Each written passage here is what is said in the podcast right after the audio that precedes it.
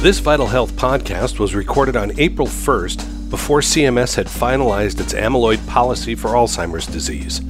However, the final CMS policy continues what the participants feel is an unfavorable approach towards amyloid products and the accelerated approval pathway. One of the brightest minds in DC, Tom Dilenge, recently joined Flagship Pioneering, the highly respected bioplatforms innovation company behind such groundbreaking startups as Moderna. Tom leads Flagship's public policy, regulatory, and government affairs. Vital Transformation has worked closely with Tom in his previous role as the president of the Biotechnology Innovation Organization, BIO where he was directly responsible for all their policy, advocacy, communications, legal affairs, and board governance operations. He had the largest desk plaque in DC. Tom and I will discuss several DC proposals trying to change the way accelerated approvals are managed by the FDA and Vital Transformation's recently released research and analysis of the possible impact of CMS's guidance related to Alzheimer's disease, which was commissioned and funded by Biogen. Tom, as always, it's great to see you. Thank you for having me, Duane. I'm really happy to be here. Well, you've made a big move. You've moved to Flagship Pioneering. How's, how's that going? You know, Flagship is a really interesting place, right? So, um, as you mentioned at the outset, they were behind the innovative mRNA bioplatform that created the Moderna COVID vaccines, right? Uh, saving literally millions of lives. Absolutely. And it's a really it's a testament to what happens when you are willing to invest and work in what we call the white spaces of innovation. At Flagship, we do not deal with adjacencies. We're not interested in incremental innovation, building off of established mechanisms of action or established targets. We're looking for things that people have not looked at before. Things that are what, as we say, the white spaces of innovation. We're going to talk a lot about that today because I think a lot of these proposals yeah, actually go right after people that are willing to take those risks and invest in areas where others are not. Yeah, precisely. And and you know, obviously, the recent project we did was was we had very little time, but obviously there was a huge amount of need. Uh, the CMS ruling uh, this proposed guidance, I should say, requires an extra layer of evidence to validate an entire class of therapies treating amyloid. And this has obviously been where the majority, not all, but the majority of Alzheimer's research has been going. What do you think the proposal is trying to accomplish, and what do you think they're hoping to achieve? I think they're trying to if you take them at their word, that their purported objective really is to ensure that they're paying for this drug in a way that's tied to further evidence generation that shows efficacy in the Medicare population, which sounds reasonable on its face. Right. But I think when you actually look at what they're doing here, and you look at the language of the proposal, it's pretty clear to me what they're what they're doing is they're second guessing the FDA's very informed and scientific judgment that reducing amyloid plaque is a reasonably likely predictor of some benefit to patients with early Alzheimer's disease in terms of either slowing progression of disease or stopping it. CMS does not feel comfortable with that determination and that's why they're taking this step. But this is the first time that I can think of, and I look back at a lot of CMS decisions in, in you know this kind of area of coverage with evidence development. This is the first time I've really seen them take on the FDA's scientific judgment the way that they have. There was um, there was a similar sort of threat around CAR Ts about four, three or four years ago, and then and then sort of backed down. But from what we're hearing, they're saying we're hearing that they might not back down on this one. This might actually stay and stick. You know, I think most observers think that they probably came out with the most kind of stringent proposal first and that they will walk it back a little bit as you as you may know they are not only targeting in this in this proposal Biogen specific drugs. Absolutely, this is not about one this drug. is not about one drug. They've actually targeted this whole class of future drugs where, as you mentioned, people have been investing, companies have been investing a lot of money to try to prove that we can reduce amyloid plaque buildup in the brain and that that will have an impact in terms of Alzheimer's disease. It's the first um, attempt to not just deal with the symptoms of Alzheimer's, but to actually get at the underlying biology. And whenever we do that, whenever companies, scientists, entrepreneurs focus on this, as I said, these kind of white spaces, these really hard challenges, the data is never what you want it to be. Yeah. Uh, it, it, almost never is at the beginning. And what the FDA, I think, really recognized very rightly in this case was if they denied approval of this treatment, it was going to send a terrible signal to people and companies that have been investing so much money to try to get at the underlying cause of Alzheimer's. So we don't want to cut off that kind of research investment, you know, by very ill-informed decisions, particularly by agencies like CMS that don't have the scientific uh, background to actually make these kinds of decisions.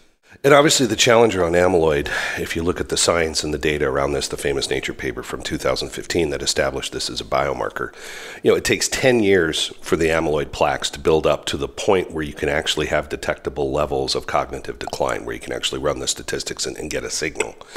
Now, that, that 10 years is a killer from an, an investment standpoint because you're really banging your head on the end of your patent life at that point. I mean, if you look at Biogen and Lilly and a lot of these phase threes that have run there, we're talking five year phase threes, three year phase two or three year phase twos, and one or two year phase one. I mean, you're really up at 11, 12 years then. Yeah. You ain't got much time left to get that money back, unfortunately. what, what will be the impact then if, if this happens? Does it just impact amyloid, or do you think it cools all Alzheimer's? Neurolo- I mean, neurological disorders are a graveyard of R&D. Yeah, they are, unfortunately, and that's why I said I think I think the FDA actually acknowledged the fact that one of the reasons for their decision was because they wanted to incentivize continued research in this area. And and that's something that of course, you know, kind of gets overlooked, I think, in the in the big politics around this. But that's a really important point. And we've seen that in drug class after drug class. As I said earlier, the the initial kind of uh, treatments that go into a new space often aren't the best ones. Um, and I think we're going to see improvements even in the second generation of amyloid plaque reducing products. I think you're going to see improvements in that and hopefully some stronger evidence of the link between uh, amyloid reduction and benefit to the patient in terms of the progression of the disease. But as you think about what CMS is doing here, if you follow their rationale, I don't see why it would be limited to right. these types of drugs. It, it, seems to me that they are attacking accelerated approval, which we should probably talk about a bit Absolutely. more what that is. But that pathway was designed to expressly deal with this type of situation because you don't want to have to wait 10 years right? When people have no other good choices right. to deal with disease, you don't want to wait 10 years to see if this actually works. What you want to do is use your scientific rigor and your scientific abilities to say we can reasonably predict that if we can reduce a virus in someone's body, we can reduce a tumor in someone's body, we could reduce plaque buildup in the brain, that there's probably going to be some benefit for people. And let's get that treatment out to people. Let's follow those people and see how it goes. And if in fact it doesn't work, all we've done is we've spent some money that maybe we didn't need to spend, but at the end of the day, we would have never really been able to know without going through that experiment. And you can't just do all of that through clinical trials. It just doesn't work. Right. And I'd like to pick up on what you're talking about here with the accelerated approvals because both Scott Gottlieb and Mark McClellan, two former FDA directors, were quoted in Endpoints last month that this is setting a negative precedent for accelerated approvals because really they're defining it around the the endpoints of accelerated approvals. That's really what they're focusing on with the CMS guidance. Obviously, this has profound implications beyond that. What do you think are the concerns then specifically around accelerated approval and what would be the impact if we start overturning the accelerated approval particularly for your companies at flagship? Yeah. what are the implications there? Because that's rare diseases that's oncology products you know that's stratified uh, personalized medicines that for small indications. I mean that that has huge overhang implications let, us talk about accelerated approval because sure. I think a lot of people just think it's a faster way of doing drugs. Yeah. It's actually capital A, accelerated capital A approval. It's a designated pathway for approval of products based on different types of evidence, not different standards of evidence. And I think that's where people get confused, right? Accelerated approval is full approval under the FDA. It is not conditional, it is not tentative, it is a full approval. But let's talk about the origins of it, and I think that helps people understand why we have this path. Because you, you were around when that was in. I was. Yeah, when that was introduced. I mean, don't working. try to date me too of much. Course, but not, yeah. I would never do um, that. Of course. But um, I was I, I, was when it first started, just kind of getting Yeah. out of law school. Um, but I was around for that, and I remember it because what happened was, in as as you know, in the 1980s and early 1990s, we had an epidemic of, of AIDS. We had Right. young gay men dying in, in unconscionable numbers across the country, across the world, uh, from this very new, highly transmissible virus called HIV. Um, and we were working feverishly as a research community, the government, private sector, looking at how we can figure out what this virus is, how it replicates so fast in the body, the damage that it does, and how we can try to stop it. We quickly figured out the virus. We quickly figured out that people with high viral loads were doing worse, Right. which makes sense. And we found some potential drugs, some new drugs that could impact that viral load in a Pegylated, positive way. pegylated interferon and, and Yeah. AZT and several things. Right, and they had some, you know, as, as any drugs do in the first kind of wave, there's some maybe some, you know, bad side effects, et cetera. But we developed some promising molecules that we knew could stop that replication, the antivirals, that could stop the replication in the body, could even reduce people's viral loads. Now, we could have waited and studied to see if you actually reduce viral loads in, in, in people, do they have better health outcomes? That's the traditional FDA model. Right. You have to you have to show efficacy on the ultimate clinical benefit, which is disease goes away or you live longer, progression-free survival, overall survival, whatever the endpoint might be. But that's the normal path. And that's what FDA was pursuing. They said, great, you can shrink viral loads, but we're not approving these products until you actually show us that people are going to live longer or disease is going to go away. That, as you noted earlier, could take years and Right. years. And when you have an epidemic like AIDS and people are dying and there's no, nothing out there to treat them, the question that FDA faced and Congress ultimately faced and agreed with the FDA on this is that there has to be a way that we can predict clinical benefit by obviously good things happening when, when, you take a drug. And what I mean by obviously good thing is your viral loads go down, right? You see slower replication of the virus in the body. That's got to be a good thing. Maybe we could wait 10 years to prove it's a good thing, Right. but most scientists will tell you that's a good thing, right? So we approved these products under accelerated approval. The first ones weren't the best ones, but it led to increased investment over time, and now we have a whole panoply of HIV products that really have made this uh, disease not a death sentence any longer. We did the same approach with cancer. So we were able to design novel drugs that we know in the studies, and we could prove very quickly in studies, attacked the tumors, attacked the tumor cells, shrunk tumors. The question in a typical FDA review would be well, shrinking the tumor, how do we know that patients are going to do better? Right. Ultimately, they're going to have better outcomes from the cancer. And the question is, we could follow that for years to see if the cancers return, the tumors return, do people end up living longer than people who didn't shrink the tumors?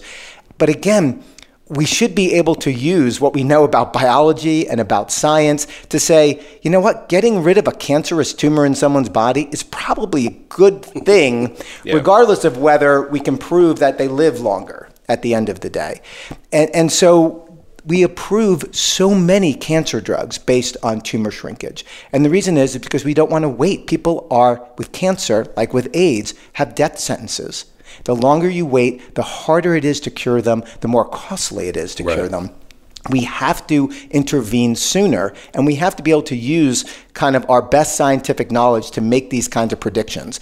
That's what accelerated approval is all about. That's what they did with the Alzheimer's drug, and that's what they're doing for many other, you know, rare diseases, you said, cancers and others. For flagship, you know, the idea that we can use increased learning about biology, increased learning um, from uh, artificial intelligence, machine learning, all of the emerging technologies that we have at our disposal to enhance the confidence that we have in predicting scientific results and clinical results. We have to be able to use that to speed the drug development process. Why wouldn't we? Right. Want to use that to speed the drug development process? Why do we want to stay in the old model where everything takes 10 to 20 years to, to prove? We shouldn't be we shouldn't be in that box when we're dealing with serious disease and people have very limited choices. Yeah, and if you look at the Medicare prescription drug benefit, Medicare Part D from 2003, I mean the bill itself said that the motivation of the bill was to you know basically put in incentives to go into these more targeted therapeutic areas. I mean it was to try and create an incentive structure to actually have people and give a reward for people moving into these areas with a guarantee using the government purse around Medicare. And so it's almost like you're sort of pulling the rug out now. I mean, okay, right. this is a Part B drug, not a Part D drug, but the incentive structures have been built, and what you're seeing is a huge amount of activity because of that. We saw, I mean, you're exactly right. When, when Medicare, when we passed the Medicare prescription drug program back in 2003, I was on the Hill at the time, yeah. actually. And that was, that was one of the driving kind of rationales for that bill was the fact that we weren't seeing investment in diseases right that were predominantly among older older citizens, right? Because there was no real market for those. Everybody that was over 65 was on Medicare, and Medicare didn't pay for drugs. Yeah. So people had to pay out of pocket, and you're dealing with a, a, a population that's on a fixed income, right? With Social Security benefits that are declining in real time, over, you know, real real, real value terms, over time, yeah. and so you you there was no real market there right? People weren't going to be paying out of pocket. They couldn't afford to pay out of pocket thousands and thousands of dollars, right, for these drugs. So when the government came in and said, we're going to subsidize the, the prescription drugs for senior citizens, absolutely, you saw an increase in the research targeting older American diseases. And that was really important, really important in a lot of these areas. So, is it right for an agency like CMS to essentially be deciding, or at least through legislation, be allocating uh, where we put R&D dollars because that's essentially what that's going to happen now. It's really yeah. by their action we're going to start saying, okay, you don't go there, you're going to start going there. And is that really? Look, I, I would say to that to that question, I, I, I think about it, you know, trying to put it all in context, right? CMS is not the only actor here sure. that that is creating policies that drive sorts all sorts of different incentives, right? Congress has has done things that have been uh, damaging to sort of the incentive structure. Most recently, they just cut the orphan drug tax credit in yeah, half. Right. Um, policy really does send clear signals to investors, and whether it's CMS, whether it's FDA, whether it's um, whether it's Congress, we have seen the trend that I just talked about, which is we should be incentivizing people to invest in rare diseases. But what we've done really is we've said cancer and rare disease, very lucrative, very unlikely to be subject of, of much public controversy or public pushback uh, or payer pushback. So invest in that. But don't try to do anything for diabetes, for cardiovascular, for um, Alzheimer's. Don't try to do anything there because chances of success are really low. Even if you get through, you're going to get an enormous amount of pushback from payers because of the broad populations that could be impacted by the drug.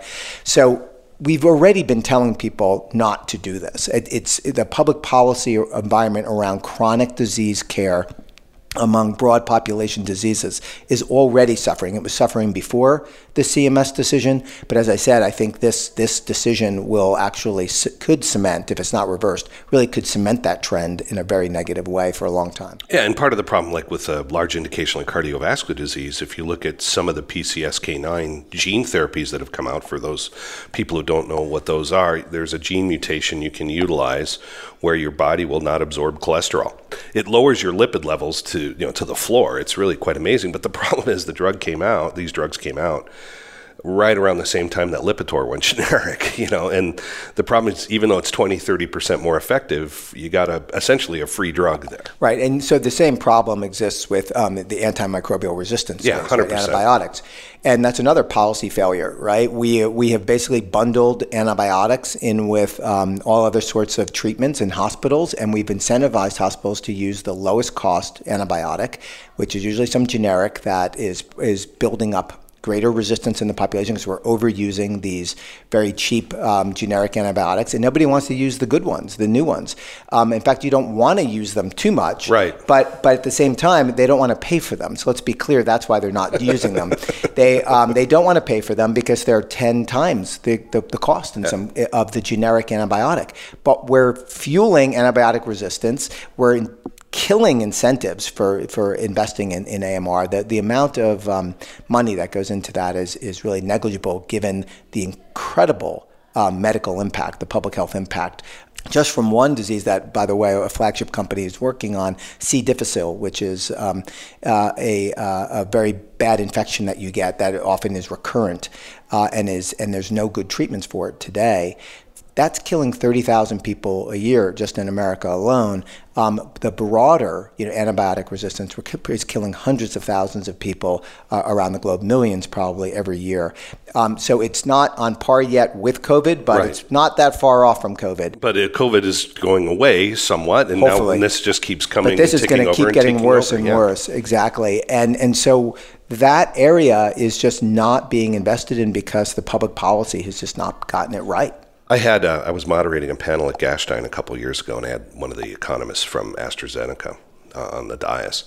Someone asked a question about AMR from the audience, and I looked at him and said, "Hey, you guys just released a, a multi-spectrum antibiotic, didn't you? And he sort of sheepishly looks at me, he's like, yeah. And I'm like, how's it going? And he sort of says, well, I'm not going to give you exact numbers, but I'll say this.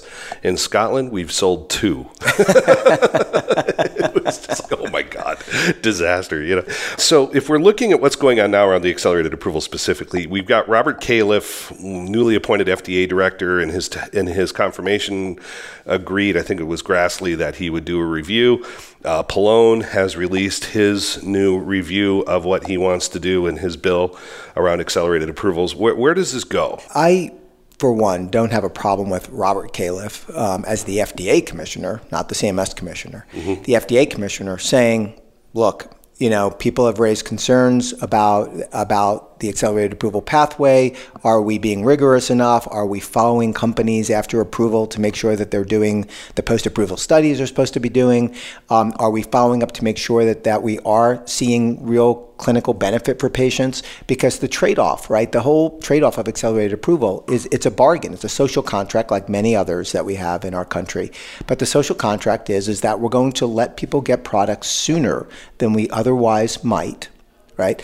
But the, because we believe that the benefit outweighs the risk of those products, particularly for people with serious diseases and, and no good treatment alternatives. But the flip side to that is we have to, um, as an industry, as, as, as providers, as patients, we have to be responsible for um, helping the government uh, review those products after approval. Continue to look at the data as it comes in and make sure that they're really that risk benefit determination was correct. There should be no shame in a result where some accelerated approval products have to be withdrawn later. Um, again, as long as we didn't harm people from taking the drugs, and that's where the risk benefit calculation comes in, but assuming that the risk benefit is, is, is a good one, the fact that we allowed some people to try this drug in a real world setting and then monitor them, monitor the effects, and see what happens is not a bad thing if, if, if at the end of the day we have to pull that withdrawal back. If that's not happening, if we're not being rigorous enough, which has been some of the criticisms around the post approval marketplace, then Robert Califf, as the FDA commissioner, certainly should look at what the FDA is doing on that. Chairman Pallone certainly has the right, as the chairman of the Committee of Jurisdiction, to say we should be, as Congress, making sure the FDA is doing its job to make sure that that social compact that we've created around accelerated approval is in fact living up to its obligation. If you remember about four or five years ago, you had Ben Goldacre in the all trials all trials movement in Europe, which was you know got a lot of ink for a while, and they started doing these audits, and what they found was the industry was doing about 80 85 percent compliance around their reporting and then it came out that academics were only doing 30 40% and kind of everything kind of went away for a little while. But look you know i think industry actually does do a pretty good job. Yeah. and in fact you know most of the um, products that have been approved and there have been hundreds now that have been approved through the pathway of accelerated approval most of them have shown that in fact the prediction was correct right? Yeah. um, so we know that right? But there are always going to be examples that people can people who um, are resistant to the whole idea of the pathway they will look for those examples where they can point to companies didn't do this or that, or this product is is um, new data has shown it's really not working, but it's still on the market and we're still paying for it. There's always going to be those examples, and there should always be a process by which the FDA and, and industry work together to resolve those. If we're not doing that as well as some people on the Hill might like, or some people in academia might like, we should look at that. And that's Robert Califf's job. I have no problem with him saying that he wants to make sure we're, we're living up to the bargain of accelerated approval on behalf of patients. This, though, with the CMS is completely different, Yeah. right? It is not their jurisdiction or their authority, right, on scientific matters, and and they are no matter what they how they want to couch this, they are the largest payer, and everything they do is going to be viewed by investors, by entrepreneurs, by scientists through the lens of budget, and that they don't want to pay for these products, Right. and so they can use whatever excuse they want um, but at the end of the day, that's how it's viewed: is they are doing this with, with the Alzheimer's drugs because they they don't want to pay for them. we worked together on IPI, we worked together on HR3 in your previous role. Every time we looked at these proposals, these regulatory proposals, and we ran the numbers, it became obvious that no one had ran the numbers. you know, it became these are proposals that are political proposals that no one's actually done the math on, really.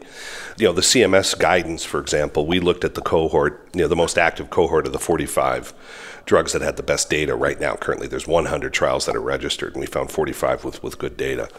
We ran a three year delay, just a three year delay. Um, now, I talked to George Vradenburg yesterday. He says it's probably going to take eight years to do the confirmatory trial. So we only looked at a three year delay, and it, it tanked 93% of the cohort became negative return on investment. There was no money there. You know, we've seen this with IPI, MFN, HR3, Build Back Better, all of these proposals. Is it just right now that this is the next in line that they can target? Is that is this just political? Yeah, and it's you know, it- I, I think it. I don't want to say whether it's political or not. I will say it. It certainly is generated from I think the the kind of concern around drug pricing more generally. Right? We have seen this um, go on for several years now, but well before CMS entered the fray with with the Alzheimer's drugs. We've seen state Medicaid agencies asking CMS to waive the rules around covering Yeah.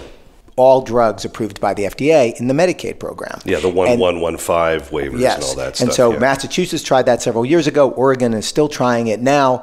Um, very disparate states across different different coasts. But what we see is a very common kind of thread through academia, through some of the expert think tanks, through state Medicaid agencies, a, a thread of commentary and um, assertions that focus on on the question of why Medicaid should have to pay for drugs approved under accelerated approval when they haven't been proven to work. And I'm putting proven in air In air quotes, for people for- who, who can't see us can't right see now. me right now. um, and and so that trend has been going on now for probably four or five years. This idea that somehow accelerated approval, we shouldn't have to pay for those products because they're not really um, proven. And I that goes back to what I said earlier about you have to understand what the accelerated approval process is. It is, in fact, a full FDA approval. Right. It is not some kind of speculative approval. It is using different methods of scientific evidence and analysis to get to the same level of confidence in the standard that is in the statute, which is substantial evidence of safety and efficacy. Right. So this is a part of a larger trend of people trying to figure out how they can reduce their drug spending. Absolutely.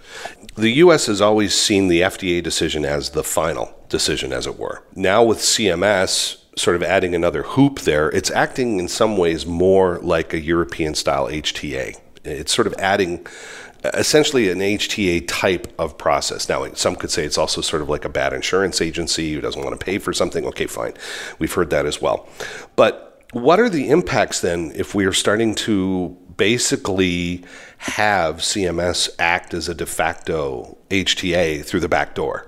Uh, What, what, what is that? What are the implications of that? Well, I think this sort of gets to the broader fiction, right? That governments negotiate drug prices. Another air quotes for, your, for your listeners um, under, around negotiation. Um, you know, you can call whatever you want: HTAs, cost effectiveness, comparative effectiveness, government negotiation. At its core, we know that when the government does this, they are actually acting as price setters, right? Um, you cannot negotiate with a government agency that controls your access to the market, right? So when they say, Well, it- particularly when it's 70, 80% of the market. Exactly. In this case, with Alzheimer's, Yeah. for sure. So again, it gets to that that that question of you know um, where do you target your investment, right? Right. So if Medicare is the entity that's going to be paying for most of your drug, then you're going to be really worried about Medicare becoming like an HTA or even worse because I don't even see this as HTA analysis. I see this as, as I said, second guessing the scientific judgment of whether a product should have been approved in the first place. Yeah.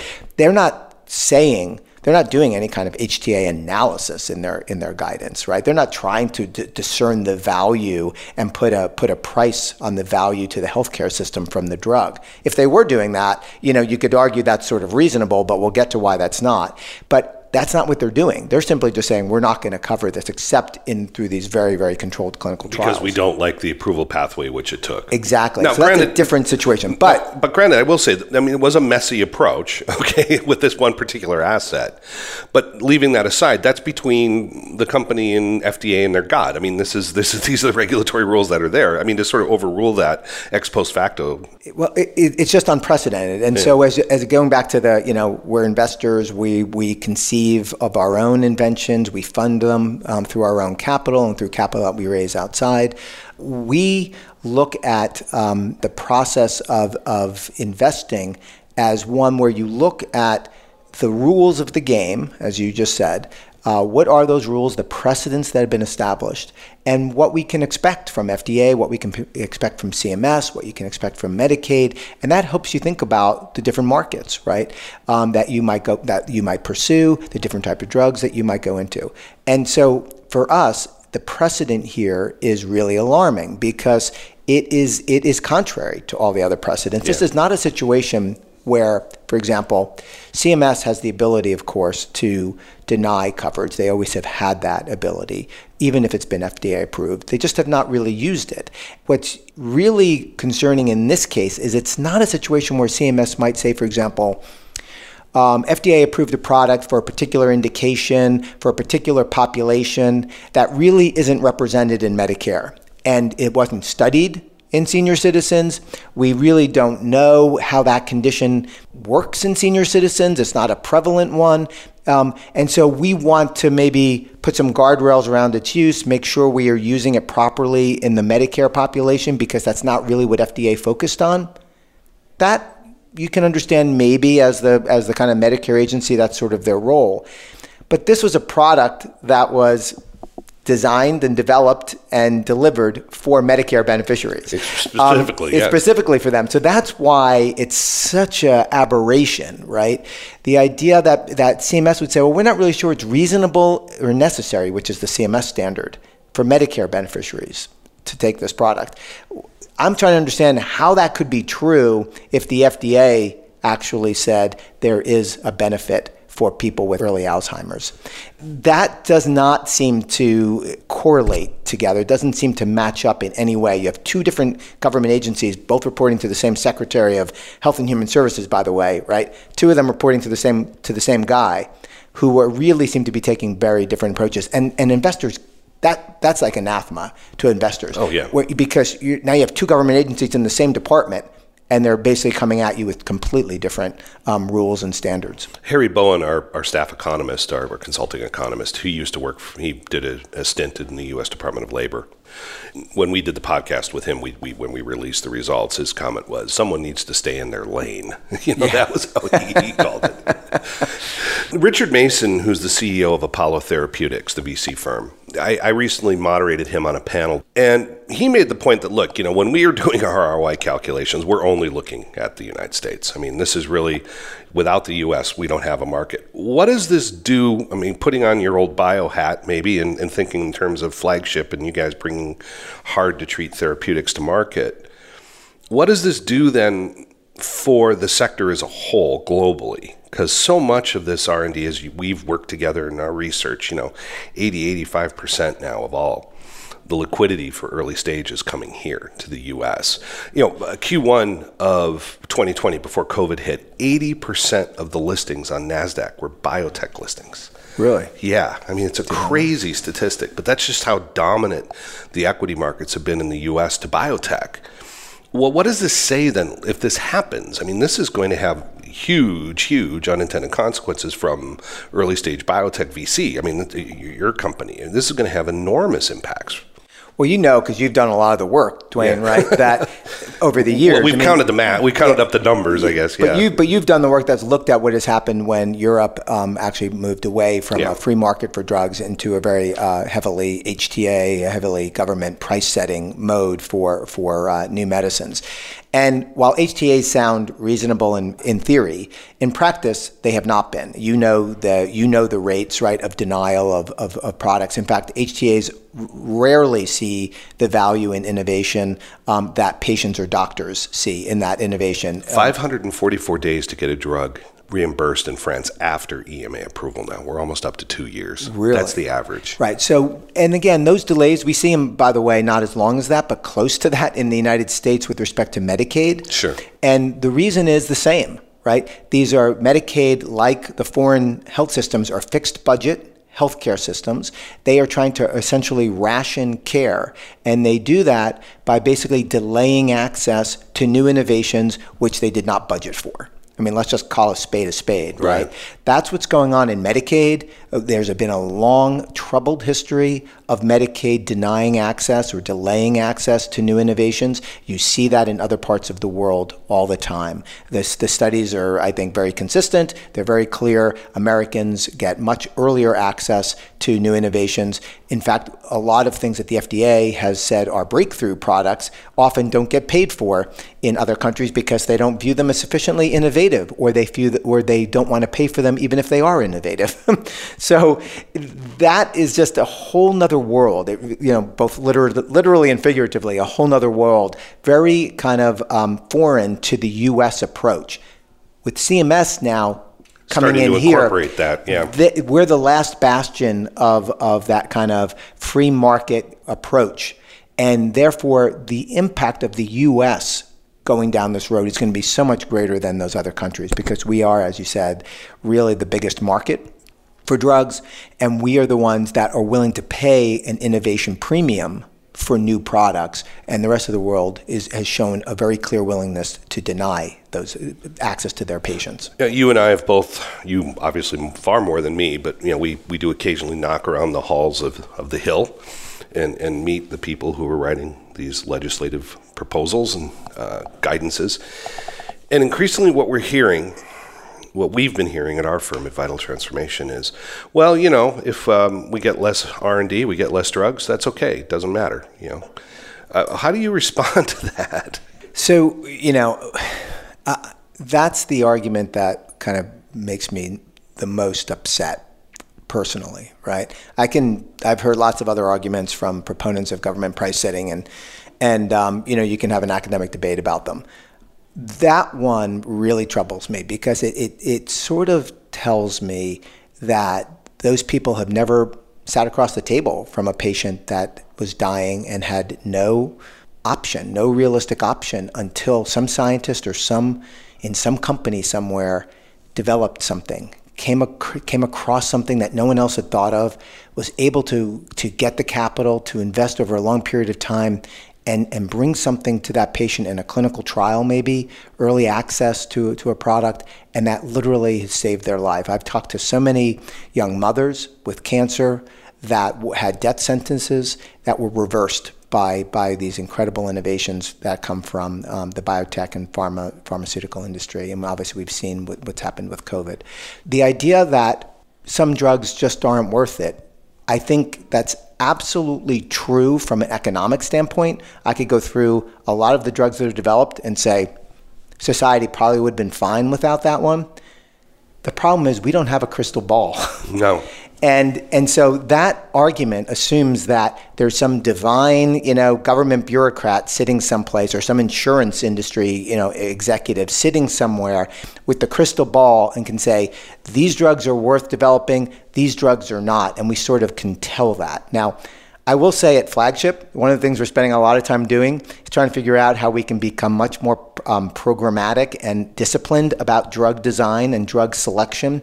We want to use artificial intelligence, a lot of these advanced computational methods, uh, machine learning, to really figure out how we can rationally design drugs or identify targets that will increase the chances of success and make them more effective in the real world. That should be a goal that we all strive for we're never going to be 100% on that, right? That's it's just not the nature of biology, not the nature of science. So when people say, "Well, we'll just get some we'll get we'll just get some fewer drugs." We don't know which ones those are going to be. I have a guess. I have a guess which we can talk about Yeah. which ones we, we, we won't see. But no one has that crystal ball. And so that argument tells me we're, ra- we're basically willing to say to some group of patients with no other options who are dying, that's okay. We're just going to let you die because we're, we don't want to invest in a broad panoply of, of potential options. We don't want to have to pay for that. So we're going to just let you die. Yeah, I think back to that study we did, partially supported by you folks when you were at Bio, where we looked at all those NIH grants. We looked at 23,000 NIH grants. And what we found at the end of the day, 23,000 and change NIH grants led to roughly 18 approvals about 20 years later, roughly give or take. And of those 18 that came to market, three were blockbusters. Okay, three legitimately, one just barely crept over the 1 billion peak sales a year. Okay, fine. Four had no revenue at all, never got, I mean, even though they were approved by FDA, they never registered any revenue at all. Yeah. And the other ones kind of probably lost a bit of money, maybe paying back half their investment, but they basically were kind of dogs too. You know, so essentially you had three, so you looked at 23,000 NIH grants and then followed the intellectual property, and there were really only three drugs that were impactful. That's the hit ratio. If we look at the work we just did on Alzheimer's, you know, 551 trials, three current drugs registered. You know, three out of 551, that's a 99.5% failure rate. These are really hard things. Uh, and it's, you can't just say, I once read something from the Dutch government, from one of the activist organizations for public health, saying, well, if we cut revenue for drugs, it'll just force them to choose the successful ones to invest in. It's like, what planet are these people on? Well? I, I love that. That's my other favorite argument, right? But, but the way I, I try to describe that to people is particularly from a um, kind of a, a, venture innovation type platform like, like Flagship is that you have to think about um, you know biotech investing sort of like gambling, right? It's been likened to gambling, but much lower rates of success than going to the casino. It's a roulette wheel where it's all zero green and one little black spot But the, but the way I think about this, so with the government, the whole idea of government price setting, and well, well, you'll just, you know, everyone will just focus on the real, you know, important drugs and not do all the all the other ones. It's actually 100% the opposite Yeah. in my experience. It's, it's, it's so wrong on so many levels. But to try to explain to people, I, I, like to talk about a roulette wheel, right? Yeah. Um, so if you have a couple thousand dollars and you're, you're at the casino and you're playing roulette, you'll spread around your chips, right? You'll say, yeah, I'm going to put a few on red or black, right? You know, it's a safe bet. I can double my money, but you know, it, you know, it's a safer bet. But because I have that extra money, I'm going to actually put it on my birthday or my my wife's favorite number. and if that hits, I know I get paid 32 to 1. Not 2 to 1. I get paid 32 to 1 for that. I think that's the right odds. Yeah, I think roulette. so. Yeah, 36 or something like that. So now, give me just a few chips. Don't, I don't have thousands of chips anymore to put down. I, I just have a few. Where am I going to put those chips? Am I going to risk putting those few chips on number 20, which is my birthday? I don't think so. Probably going to put them on red or black. Right. I have a 50% chance of making double my money, right? That's going to be a much safer bet. It's going to be the more rational thing to do. It's exactly what you will see as you start to reduce revenues and profits in the drug industry. People have less money to put on the roulette table. And let's be clear, this is a roulette table, right? In many degrees. That's what biotech investing is like. We want people to have the ability to put some chips on their favorite number, even if the chances of that hitting are so low, because the, that's where you get the transformative breakthroughs. That's where those breakthroughs live, are on the single numbers, not the red or the black. And it's not a fair table either because some roulette wheels pay out better than others if we're using the biotech analogy. So there will be some roulette wheels that have a better payout ratio than other ones, and there will be more competition to play on those wheels, Yes. unfortunately. So this idea that, well, we'll just get less cheaper drugs, no, because basically everyone's going to be flooding into those areas where they can get a return on investment. So there will still be competition for those assets too. It's it's a complete fallacy. I, I, I couldn't agree with you more. Final point here: if you could make any recommendation right now, instead of doing what the CMS guidance is, what should we be doing, Tom? As I, as I kind of alluded to before, I think CMS, as the largest payer and also a large data collector and integrator, right, of healthcare information, has a really important role that they could be playing, which is positive to help us understand the real world efficacy of drugs like the Alzheimer's drugs. So instead of restricting coverage to clinical trials that they approve, that by the way will probably never happen, right? For the most part, for a lot of different reasons. They could say, look, we're going to cover this drug, but we are going to want to work with the providers, the hospitals, whoever's providing this drug, the drug companies themselves, we want to put together a system where we can track what's going on with these people. We want to see, as a payer, we have the right to see, are people getting better when people take the drug? Are we seeing reductions in, in plaque? First of all, are we testing that to make sure it's working? Are we seeing any kind of improvement in their in their cognitive abilities? Are we testing that at certain points? Those are kind of reasonable things that CMS actually could be doing in partnership with the providers, with patients, with patient groups, and others, because we all have an interest in making sure that we are giving the drug to people who can benefit from it and not giving it to people who aren't benefiting it. And at some point, maybe stopping giving it to, to certain people if we are seeing clear evidence that that population is not benefiting. So there's nothing wrong with CMS saying we want to be a partner in this real world evidence around drug utilization and drug effectiveness because we want to make sure we're really helping the people that can be helped and not unnecessarily either harming people who shouldn't be taking the drug or spending money for no good reason. I totally understand where CMS is coming from on that. But that is but let's be clear, that's not what they've decided to do. No. They've basically abdicated that because that would be too hard and they've gone with this instead, which is a simple um, we're not going to cover it. Tom, it's always great to see you. It's nice to see you at Flagship. It's a hell of a great firm. Uh, we wish you all success there, my friend. Thank you very much. I'm very excited to be there, and I was excited to be here today with you. Thanks, Tom. While the project analysis discussed in this podcast of CMS's policy for Alzheimer's disease was funded by Biogen, the opinions expressed in this Vital Health podcast are strictly those of Vital Transformation LLC and our guest Tom Dilenge. Biogen had no input into its content or production. The executive producer of the Vital Health podcast is Duane Schulthess. Our editor is Jonathan Ballin. Our project manager is Gwen O'Laughlin. This Vital Health podcast is a production of Vital Transformation LLC, copyright 2022.